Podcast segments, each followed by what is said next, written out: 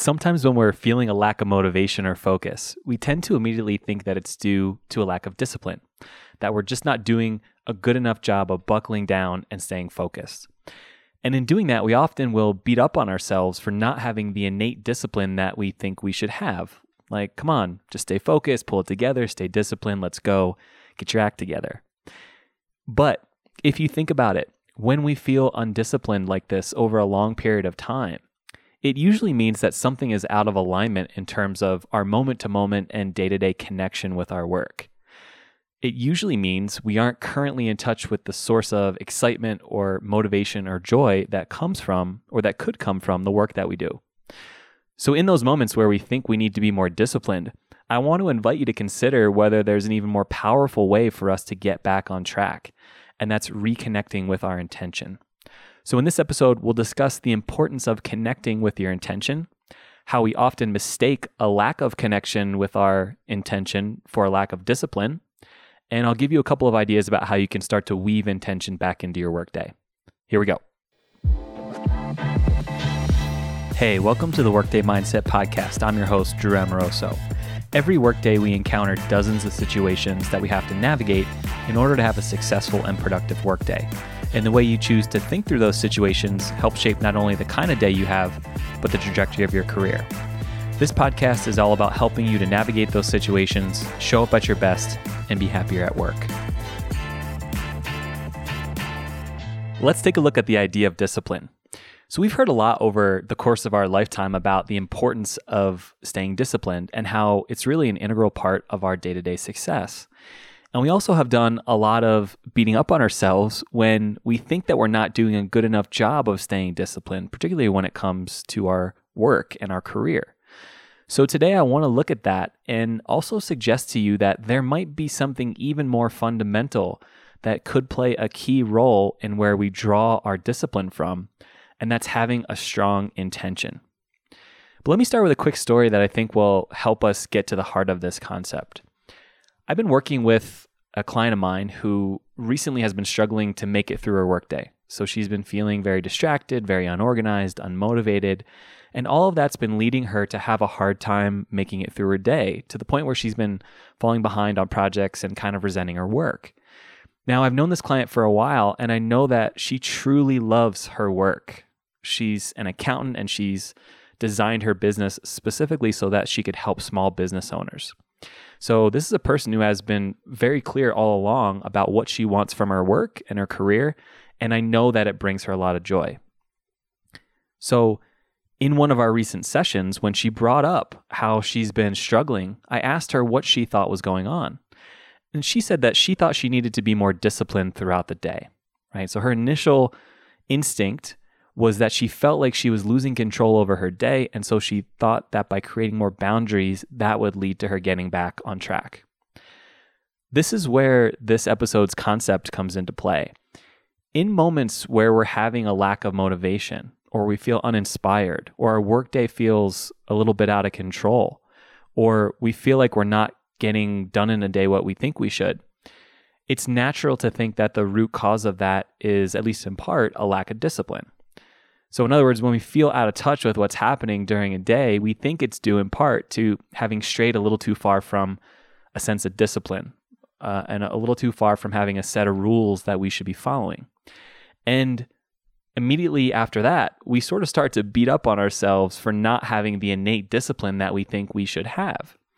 And this idea of discipline is a pretty strong story in our culture, right? At the heart of a lot of success stories that we hear about entrepreneurs or innovators or leaders or athletes is the level of discipline that they had and how good they were at staying focused and eliminating distractions.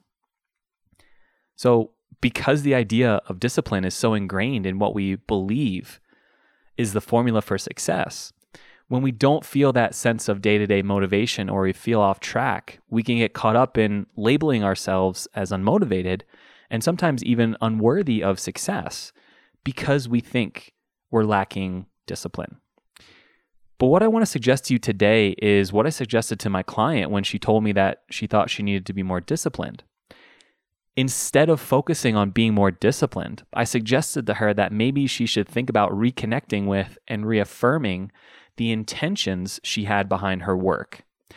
And by intentions, I meant this what was her purpose, her goal, her plans, her motivations, her reasons for choosing to do the type of work she did in the first place? So I asked her to spend some time thinking about why she decided to go to school to be an accountant. I asked her to envision how excited she was to start her own business. I asked her to envision all the satisfied clients that she had helped over the years who truly benefited from her work. I asked her to envision how providing those clients with excellent service was allowing her to meet her personal and professional goals, and specifically her financial goals. So, buying a house, going on a long vacation that she wanted to go on, really picturing herself as the wealthy and well taken care of version of herself that I know she is, and that I know she had set an intention to become a long time ago. And so the reason I asked her to consider focusing first on her intention is because when we're connected with that intention and our reason for doing our work in the first place, then we don't usually struggle as much with staying disciplined, right? When we feel undisciplined over a long period of time, it usually means that something is out of alignment in terms of our moment to moment and day to day connection with our work. So it usually means we aren't currently in touch with the source of excitement or motivation or joy that comes from the work that we do. But when we're focused on our root motivations and when we can get connected with that part of us that was drawn to our work in the first place, and when we're aligned with that sense of personal power that comes from setting a strong intention, then discipline and focus come much more easily. Your root motivation, by the way, can be anything, right? It can be your desire to help a certain kind of, of client, your belief in working for a cause. It can be intellectual stimulation. It can be providing for your family. It can be a certain type of lifestyle or financial motivation. It can really be anything. But the important part is that you know what that intention is behind the work that you do. And you're able to be present with it and call it forward and rely on it as a source of day to day motivation when you're in touch with your intention, then the challenges that we face in terms of being motivated or feeling like things are out of control, right? A lot of those things fall back into place because our day to day actions and our mindset are in alignment, right? We're beating up on ourselves less and we're celebrating why we do our work more. Now, I'm not suggesting that discipline is bad or that you should reject the idea of discipline. I actually think a sense of discipline and setting up boundaries and guidelines and guideposts is absolutely fundamental to achievement, right? We need structure, we need guide rails, and we need systems and routines that will help us to optimize and, and to maximize. But what I am suggesting is that sometimes we mistake the need for reaffirming our intention as the need for more discipline right? We often mistake a lack of connection with our intention for a lack of discipline. But intention is what inspires discipline. Intention is what fuels discipline. Your intention is the driving force, and discipline is just simply the structure that you build uh, around it to put your intention to use and to maximize and amplify it. The professional athletes and the entrepreneurs and the successful innovators that I mentioned before, yes, they of course, you know, had a, a big part of their story was the discipline that they had.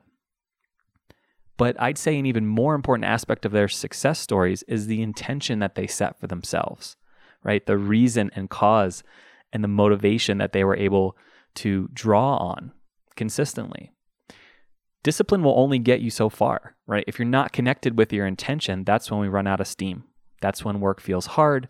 That's when we start to feel unmotivated. That's when we start to feel resentful of the things that we have to do. So, if you find yourself feeling unmotivated or feeling undisciplined during the day, or potentially feeling out of touch with your work, here's what I suggest you do. And this is the same exercise I ask my client to do. First, I want you to take out a big blank sheet of paper and I want you to spend a few minutes answering these questions. What is my intention behind the work I do? What gets me excited about this work? Is it helping a certain type of client, forwarding a cause, intellectual stimulation, freedom, autonomy, financial gain, right? What is it? And I want you to think about the things that really get you excited about the work that you do. What's at the core of that excitement or that motivation? And I, I want you to just free write, right? Don't try to put these under any labels or be too formulaic with it. Just free write whatever comes to mind. Second, ask, how have I lost touch with that intention? Right? In other words, how has that intention been masked or overlooked or lost because of the way you approach your day to day work? Are you so wrapped up in the minutia of the tasks and the projects and the emails and the clients and the stress that you've edged out the progress that you're making or potentially the the bigger picture, right? Those day-to-day successes.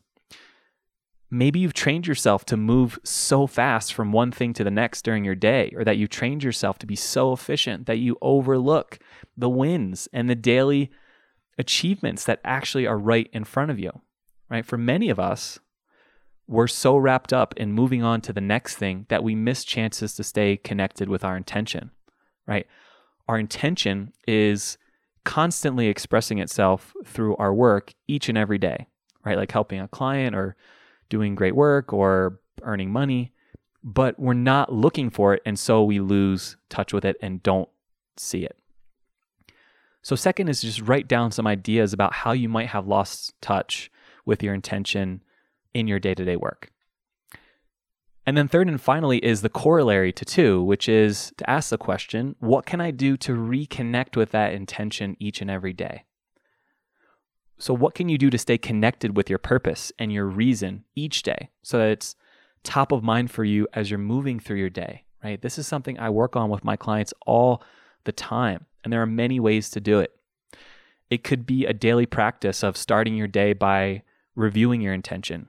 It could be making sure that you make room in your day to work on things that may not be your highest level priority work, but are things that are fulfilling right? And that remind you why you decided to do this work in the first place.